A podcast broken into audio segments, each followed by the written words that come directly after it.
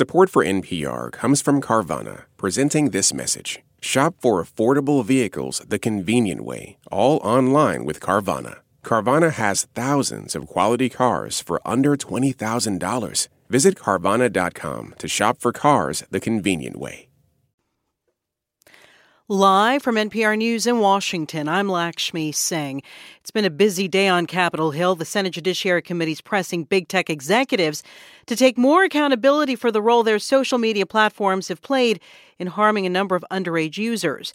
In one of multiple contentious exchanges today, Senator Laphonza Butler, California Democrat, questioned Meta CEO Mark Zuckerberg about the impact of features flagged as potentially harmful to young people, especially girls. I made no, no reference to a study, to court documents that revealed your knowledge of the impact of these types of filters on young people generally, young girls in particular. Senator, I, I disagree with that characterization. I, I think that there's with there have been court documents.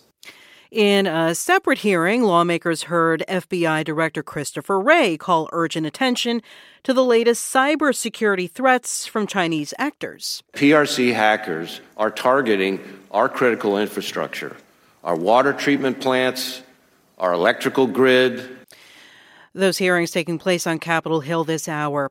Meanwhile, Jackson, Mississippi's troubled water system will soon be cutting off customers behind on their bills.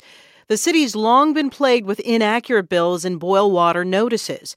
Stephen Bisaha of the Gulf States Newsroom reports Jackson's water utility says it needs to get customers paying in order to fix the underfunded system. Jackson's water has had so many problems, its utility says it hasn't cut off anyone for the better part of eight years. That caused a district judge to appoint a third party manager a year ago to fix the system. Ted Henifin has since installed new water meters across the city for more accurate bills. Now he says customers need to start paying water's not free. We're all in this together. Everyone's got to do their part. We're making the rate, you know, as reasonable as we can so it's affordable, but you got to pay your bill. But some Jackson customers say they're still receiving expensive and inaccurate water bills. The utility says it offers repayment plans to help customers keep their water on. For NPR News, I'm Stephen Bisahan, Birmingham, Alabama. The Fed's announced it's holding interest rates steady. We have the latest from NPR's Scott Horsley. Inflation has been coming down in recent months, somewhat faster than the Fed expected. While the central bank is not ready to declare mission accomplished, investors are increasingly confident the next move the Fed makes will be a rate cut, possibly as early as March. In its policy statement this afternoon, the Fed replaced a reference to possible rate hikes in the future with a more neutral reference to rate adjustments. Members of the Fed's rate setting committee are keeping their options open and say they'll be guided by incoming economic data. A new report from the Labor Department shows employers' labor cost rose more slowly than expected during the final months of 2023.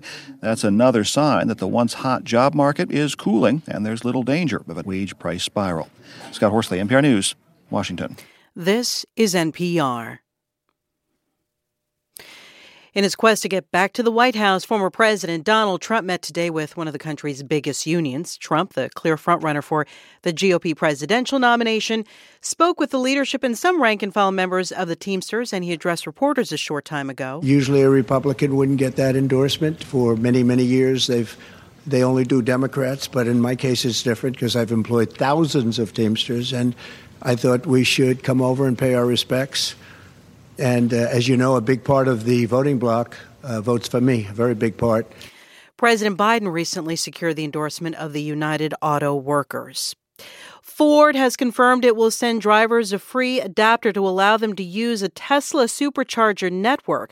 The company's decision to embrace Tesla's charging technology sent shockwaves through the auto industry last year. Ford is an NPR sponsor.